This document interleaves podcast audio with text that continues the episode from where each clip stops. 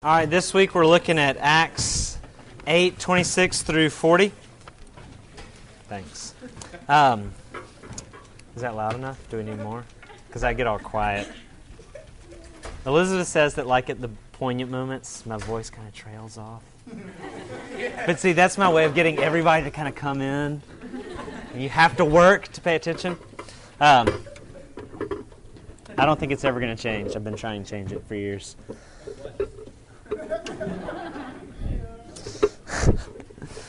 um, all right. Part two on evangelism. Two weeks ago, we looked at the first part of chapter 8. We're looking at the latter part of chapter 8, 26 through 40. That word makes us all feel weird. We're uncomfortable with it. We feel guilty about it. Feel fearful with it, whether you're a believer or not. None of us like that word. Um, and by what I mean, this is what I mean in simplest terms about what evangelism is God's people making Christ known in a winsome way, just causing the world to know who Christ is. Um, and, and, and in that, also kind of throwing out the free offer of grace and healing that our King has to offer. Um, that's all I mean by it. And um, we're going to look at 26 through 40, and this is an interesting passage because this is the first time in Scripture that one individual sits down with another individual kind of after Jesus has come and done his work, and they just, one guy tells another guy about Jesus. That conversation we all fear and dread, right? And uh, so we're going to look at that night and see what we have to learn. This is the word of the Lord. Now the angel of the Lord said to Philip, Rise and go toward the south to the road that goes down from Jerusalem to Gaza. This is a desert place.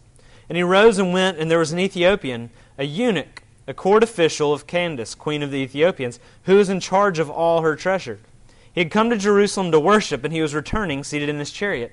And he was reading the prophet Isaiah. And the Spirit said to Philip, Go over and join this chariot.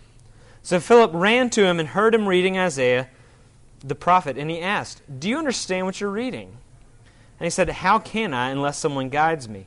And he invited Philip to come up and sit with him. Now, the passage of Scripture that he was reading was this Like a sheep he was led to slaughter, like a lamb before its shearer is silent. So he opens not his mouth. In his humiliation, justice was denied him. Who can describe his generation? For his life was taken away from the earth. And the eunuch said to Philip, About whom, I ask you, does the prophet say this? About himself or about someone else.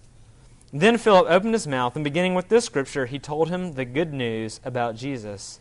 And as they were going along the road, they came to some water, and the eunuch said, See, here's water. What prevents me from being baptized? And he commanded the chariot to stop. And they both went down into the water, Philip and the eunuch, and he baptized him. And when they came out of the water, the Spirit of the Lord carried Philip away. And the eunuch saw him no more and went on his way rejoicing. Philip found himself at Azotus, and as he passed through, he preached the gospel to all the towns until he came to Caesarea. The grass withers and the flowers fade, but the word of God stands forever. Let's pray that he would teach us.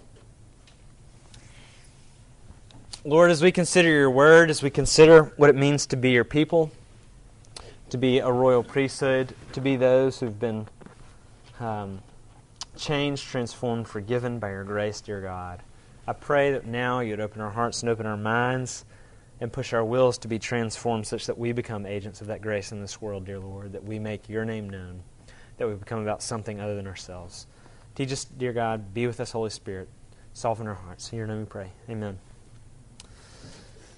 Um, again, that word evangelism unnerves everybody. And to some, it kind of represents one of the more offensive aspects of Christianity. It's this kind of imperialistic, disrespectful, trying to win somebody way to your way of thinking kind of thing, which is offensive in a lot of ways in this culture.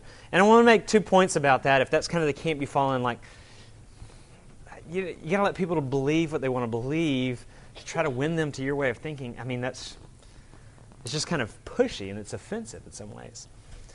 Okay, and I want to make this point. I kind of made it last time, but it's worth reiterating. Okay, that's what everybody's doing. When you tell someone I don't think you should be pushy about the way you think. What you're doing is you're pushing the way you think upon them. The reality is, all conversation, all relationship, all interaction, all communication is different people throwing out ideas and trying to win each other to their way of thinking. That's what it means to relate to one another, okay? And when you say, I don't think you should do that, you're actually trying to win people to your way of thinking. You're doing the very thing you're prohibiting. Are you following me on that? Secondly, I want to say this as well. Y'all might be familiar. Penn and Teller are kind of dated now. Y'all familiar with Penn and Teller, the magician comedian duo? Okay, they're magician comedian duo, for those of you who don't know who they are. Um, Penn Jillette, though, he's kind of the main guy, is public atheist. He's kind of known publicly for his atheism and all that kind of stuff. And um, he actually had this to say about after one of their shows they did in Vegas. A guy came up to him, gave him a Bible, and presented the gospel. And Penn, the atheist, uh, said this. He said he was very gracious, he was very kind, he was very winsome. And this is actually his word that he said afterwards. And in fact, I don't respect people who don't proselytize. If you believe there's a heaven and hell and believe people could be going to hell and you think, well, it's not really worth telling them because it's because it would make it socially awkward.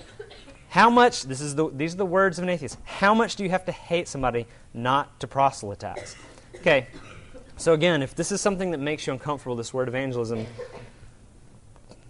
Christians thinking other people should trust in Jesus, you've got to at least consider this if we as believers, as those of you who call yourself Christians, and you're, you're looking at us and you're thinking, ah, that's so pushy. Okay, if we believe, whether or not this is right or wrong, right? We'll even take that out of the equation. If we believe that there's life and forgiveness and healing and the peace of the world may be sought in this person, Jesus, what would you think of us if we never told you about him? Could you respect us if we never told you about him? If we believed that was the source of peace and life? you should fully expect Christians to talk about this person Jesus. In fact, you shouldn't have respect for those of us who don't talk about him. Because a Christian believes this is what brings peace and healing to the world. So if it's offensive to you, I hope that you would consider those points. Um, to others, it's a topic laced with fear. And um, what I hope happens is that we begin to move from fear back to faith. It's fear that stops us, and it's faith that causes us to move forward and outward.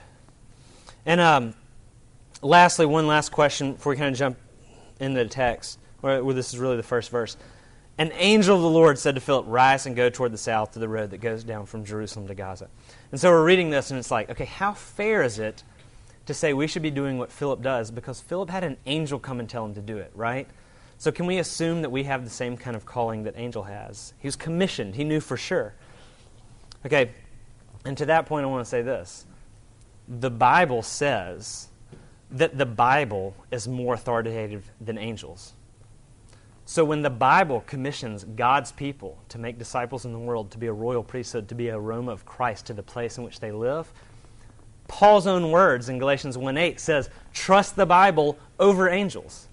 So there is a real and true sense in which you have actually been more strongly and firmly commissioned to preach the gospel than Philip was when an angel visited him that's actually how the Bible says it. Peter says in uh, 1 Peter, 2 Peter 1.19, Peter saw God come down and talk to Jesus. Saw it with his own eyes, heard it on the transfiguration.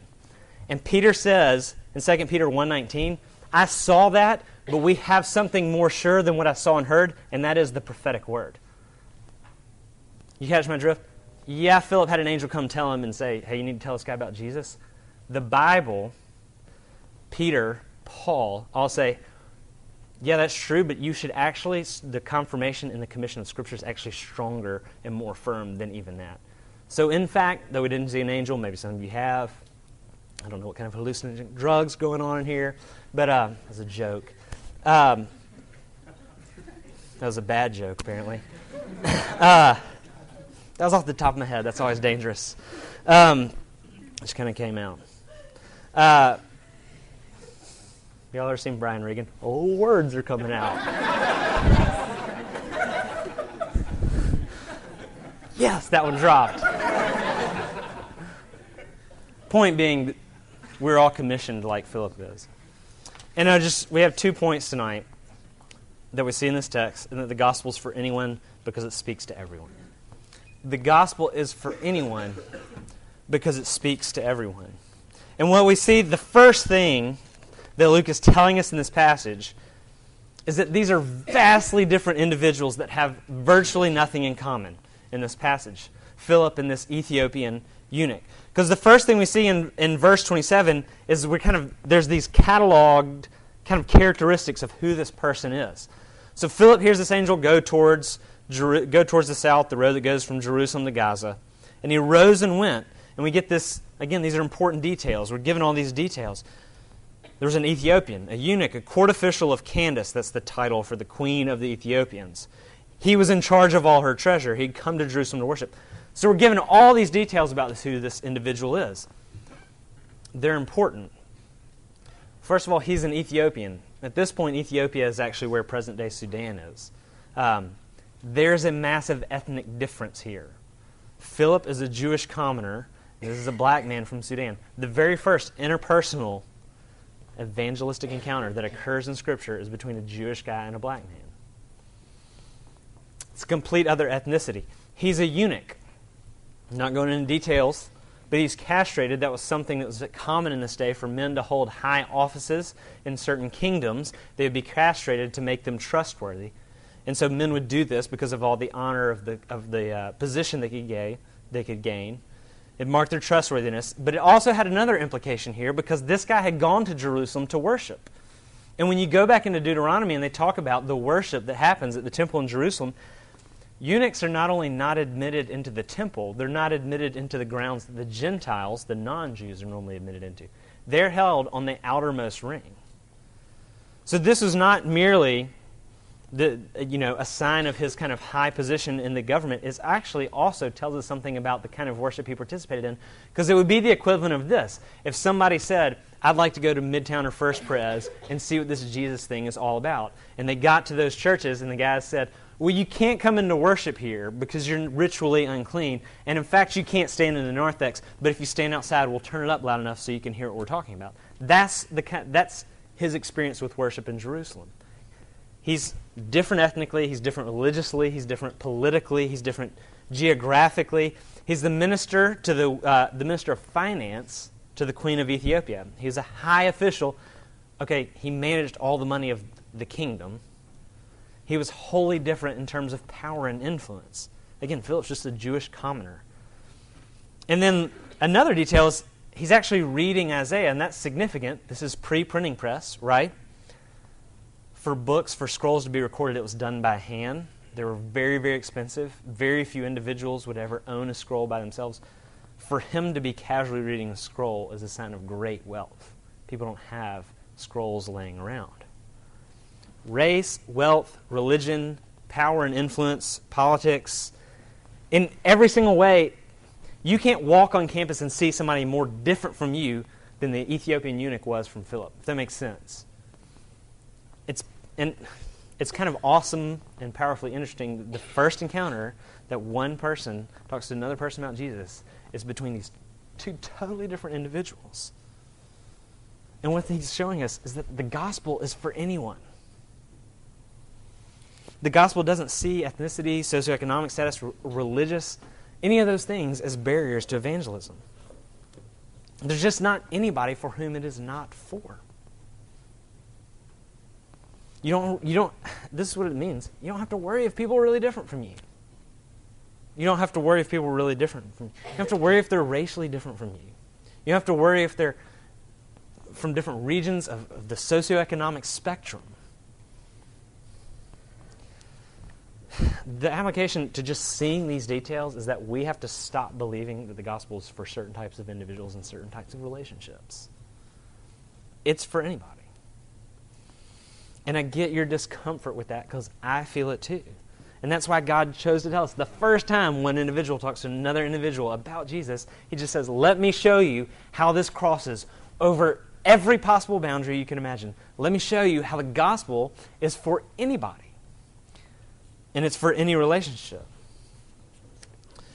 And in that, I want to see that the gospel is for anybody, but we engage people as individuals. And that's kind of the second, that's the sub point of this it's for anybody. You don't have to look around and think, oh, maybe I can, maybe it's for this type of person. It's for anybody. But Philip engages the Ethiopian eunuch as an individual. And what I mean by this, the first thing he does is not speak. In the passage, the Spirit said to Philip, Go over and join this chariot. So Philip ran to him. And what's the first thing he does? he listens to him. Listens, he's paying attention to what he's doing. He listened to him. And then the second thing he did was ask him questions. Do you understand what you're reading? And the third thing he does is listen again. And I'm saying all that because he let to make this point, he lets the eunuch tell him where he is. What, what the Ethiopian is struggling with, and then Philip brings the gospel into that specific situation. The gospel is for anyone, but we engage individuals. God's people, the gospel engage individuals where they are. And to illustrate it, one of my great failures is kind of a perfect illustration. Studying abroad in London when I was in uh, undergrad, had a train ride one day to go see the baths in Bath, England, or Bath, as they say. Um, and I sat next to this other college age girl in the train, and we just kind of struck up a conversation. You know, I thought, oh, here's an interesting time to kind of throw out the God conversation. So we did. And I had these clever, prepackaged, philosophical, kind of metaphysical arguments about the existence of God and all this kind of stuff. These great apologetics I had well crafted and honed and all that kind of stuff. Um, and we talked about it for 45 minutes. She was bright. She had great arguments. We really respected each other. It was a great conversation. And as we pulled into the station, she was still really resistant to everything.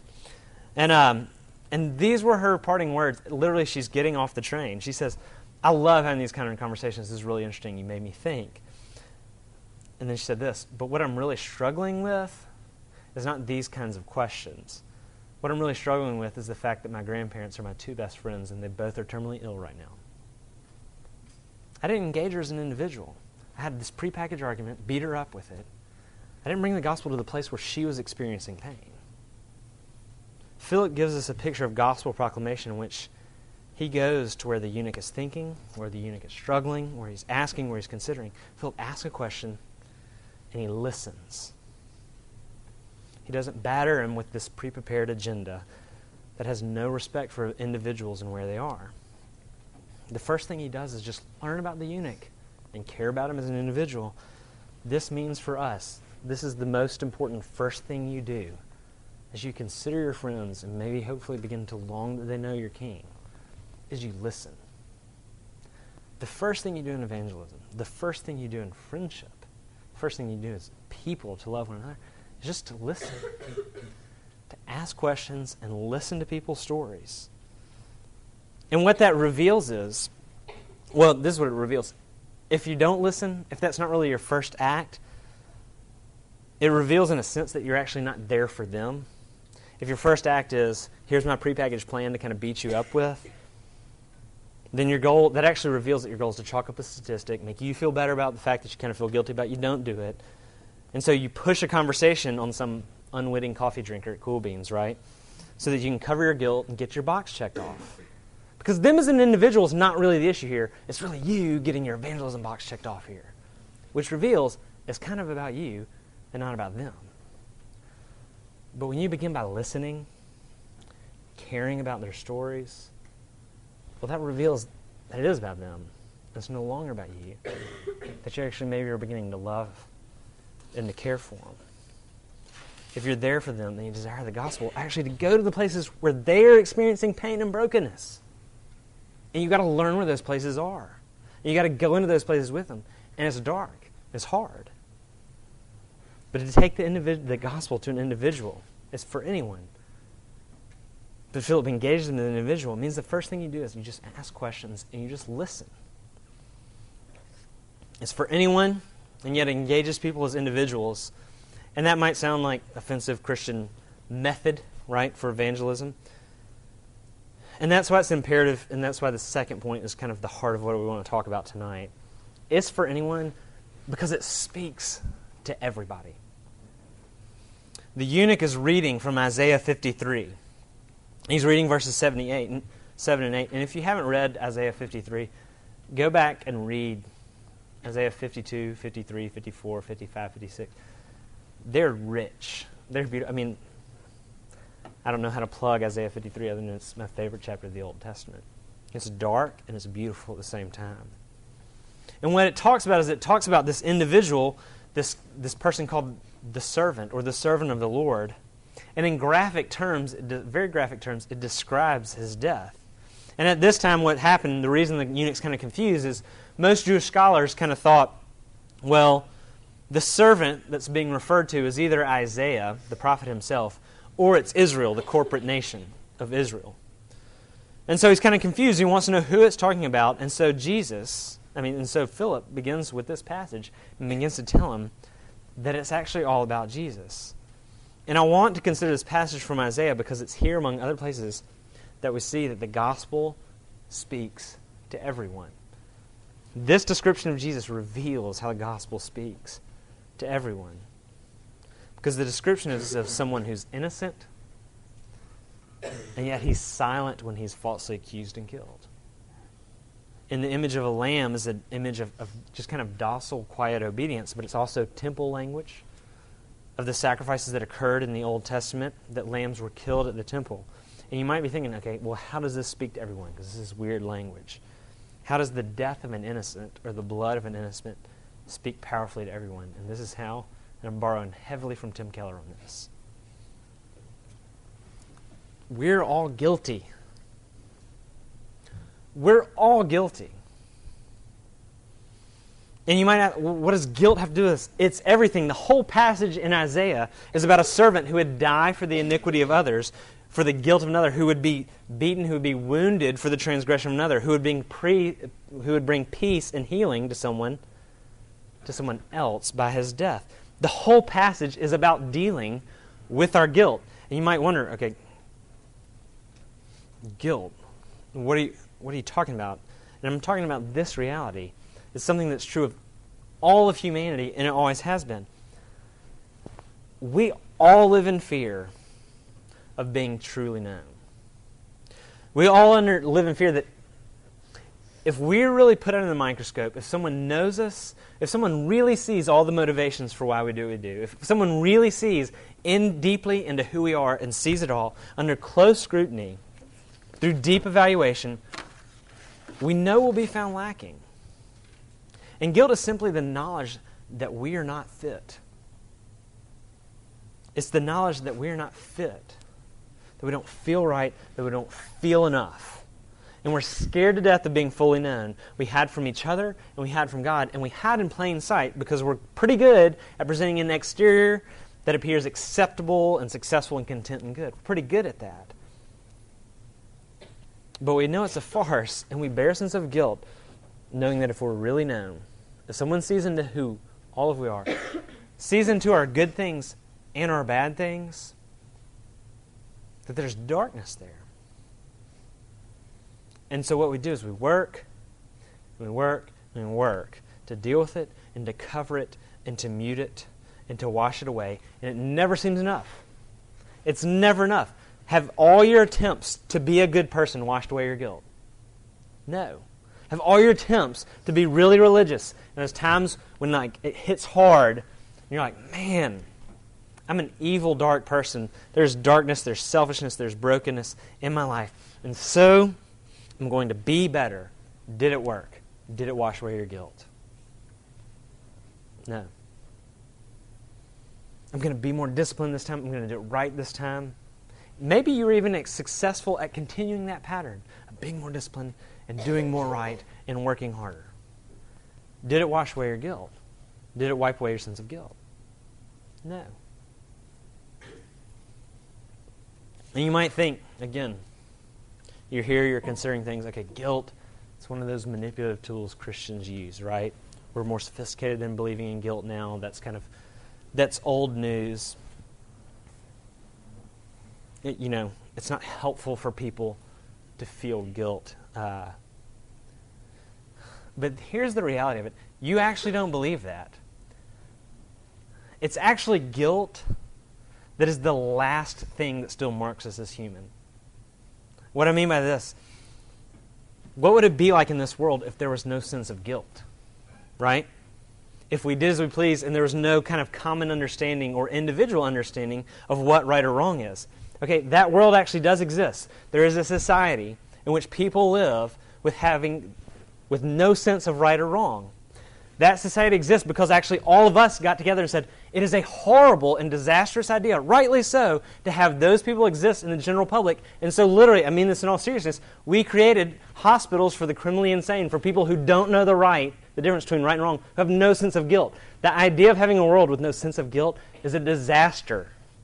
Christians, non Christians, whatever you are, we all corporately believe together. That's a horrible idea. It's guilt that actually still testifies to ourselves that we're still human because it's guilt. If it's guilt that still screams in our souls that there's something right. And I'm not it, but there should be something right. That's why sometimes, maybe this is you, this is me certainly at times. You may have talked to somebody, or maybe this is you.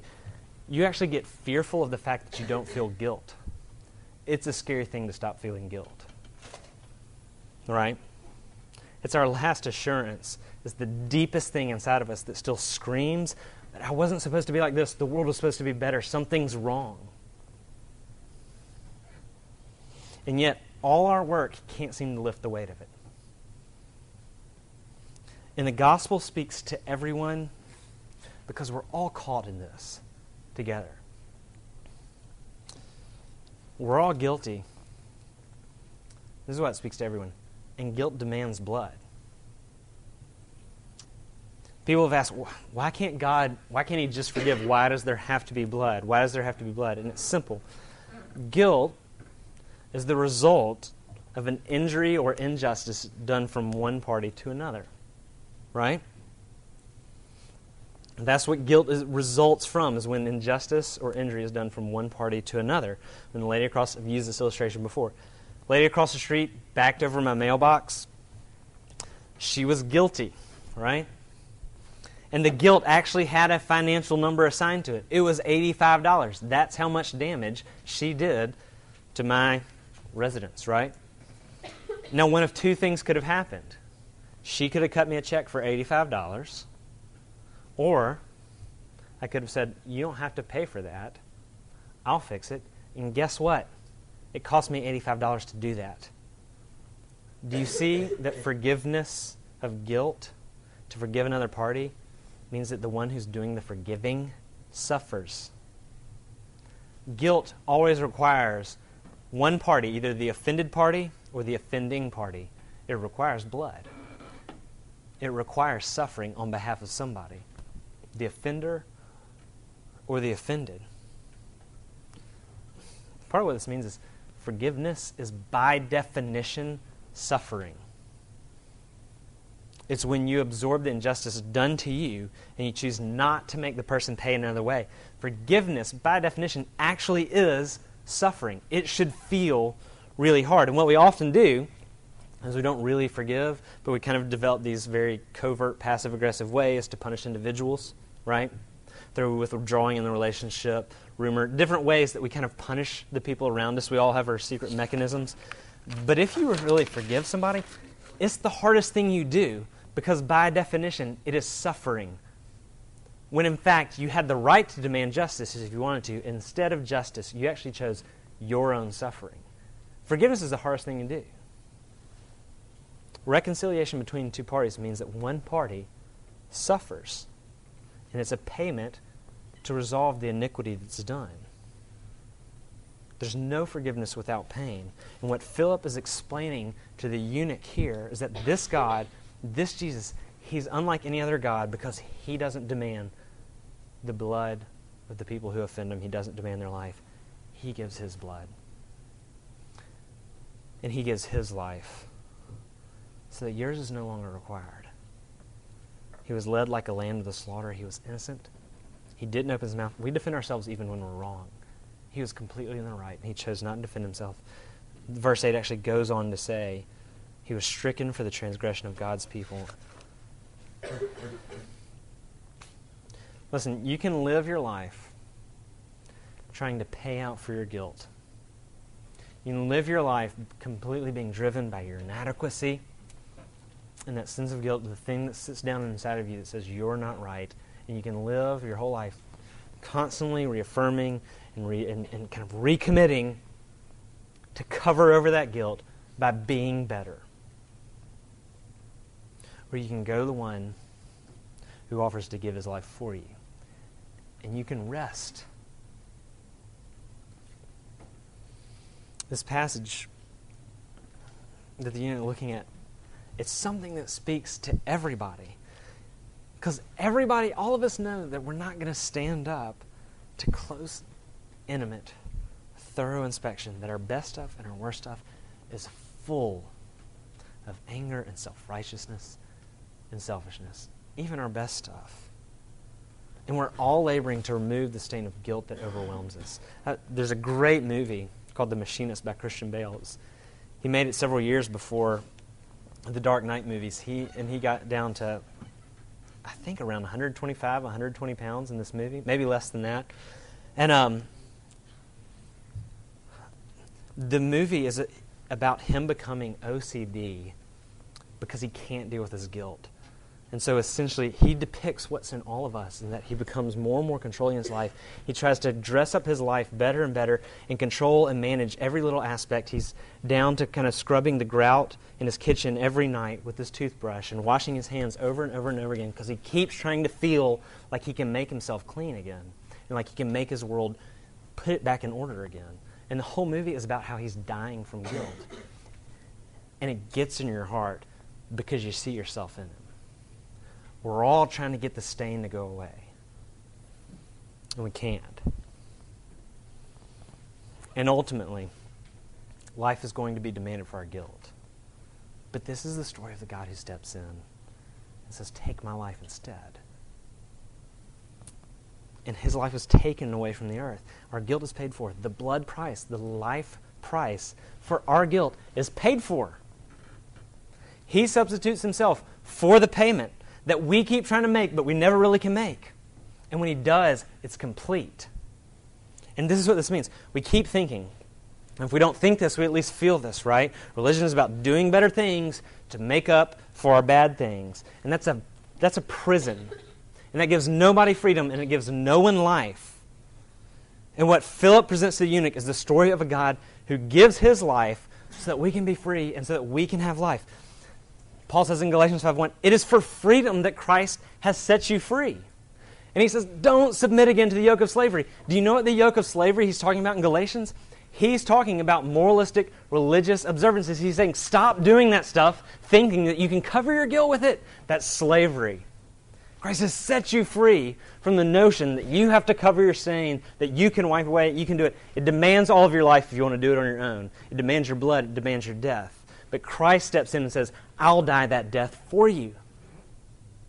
That's what Isaiah 53 is. This is what it means for you.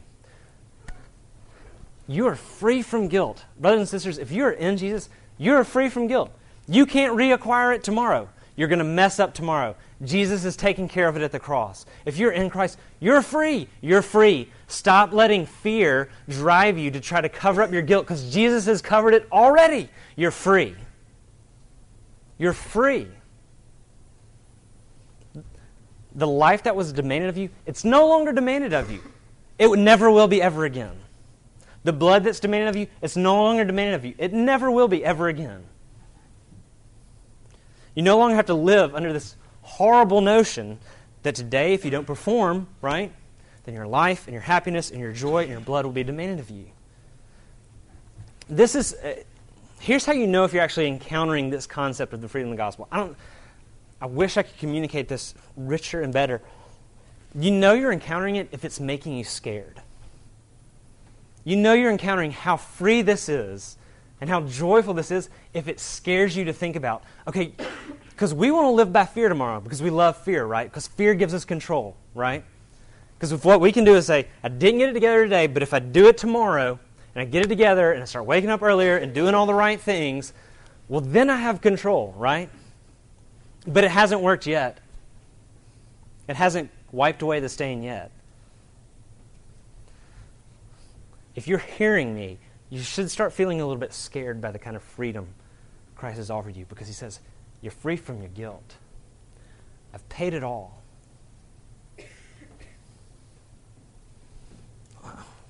You're afraid, oh, how, how are we going to make people be good if we don't have fear, right? We got to have fear. That's how you make good people. We have to keep fear. We can't have freedom because otherwise people are going to do whatever they want. If you encounter the freedom of the gospel, you won't. Because this freedom is so beautiful and it's so liberating that you fall in love with the person who gives it to you. And such that his law actually becomes a delight to you. His name becomes a joy to you. His face becomes the thing that you long for. That's how the eunuch responds in verse 39, right? When they came up out of the water, the Spirit of the Lord carried Philip away, and the eunuch saw him no more, and he went on his way rejoicing. Because he was free. He doesn't respond with licentiousness. Oh, well, I'm free and do whatever I want. He responds with joy. He delights in who the Lord is.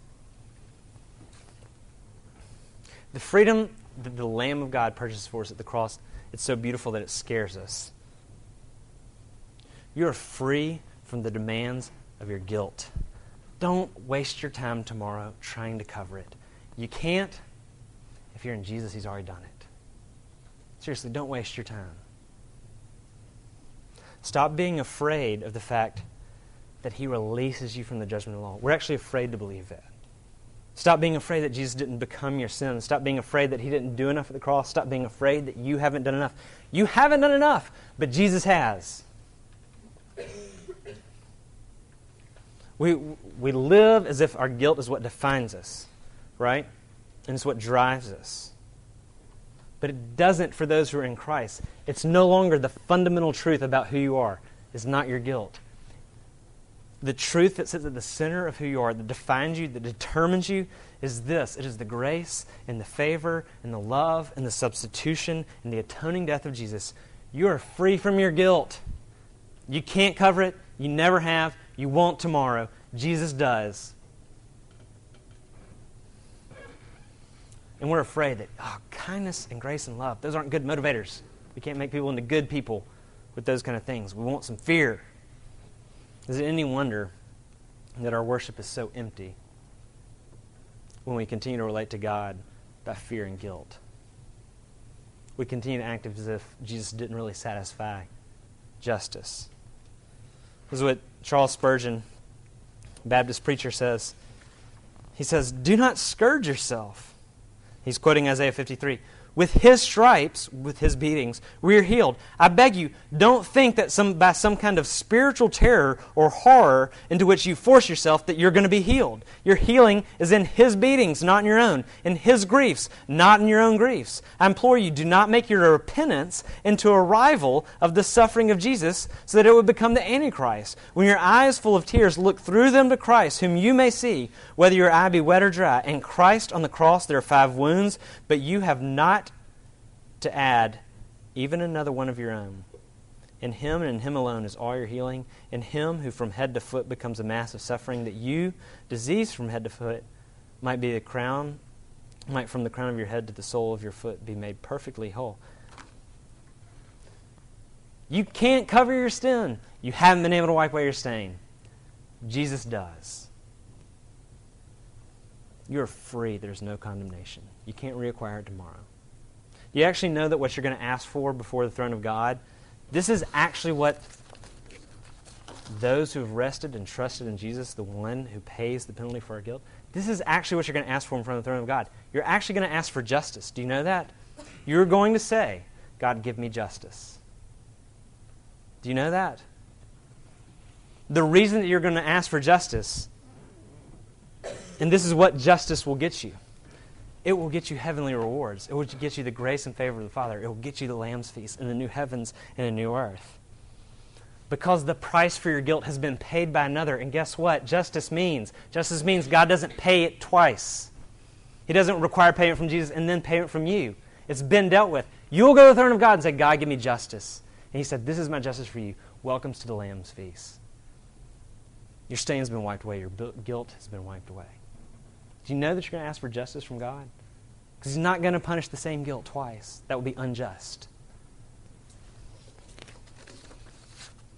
That's why the eunuch responds with joy. This is why the gospel is for anyone. And this is why the gospel speaks into all of us. This is why you don't have to be afraid of people anymore. You don't have to live by guilt. You're free. And this kind of freedom, what it does is it prompts us to tell other people about it. That's evangelism. Let's pray.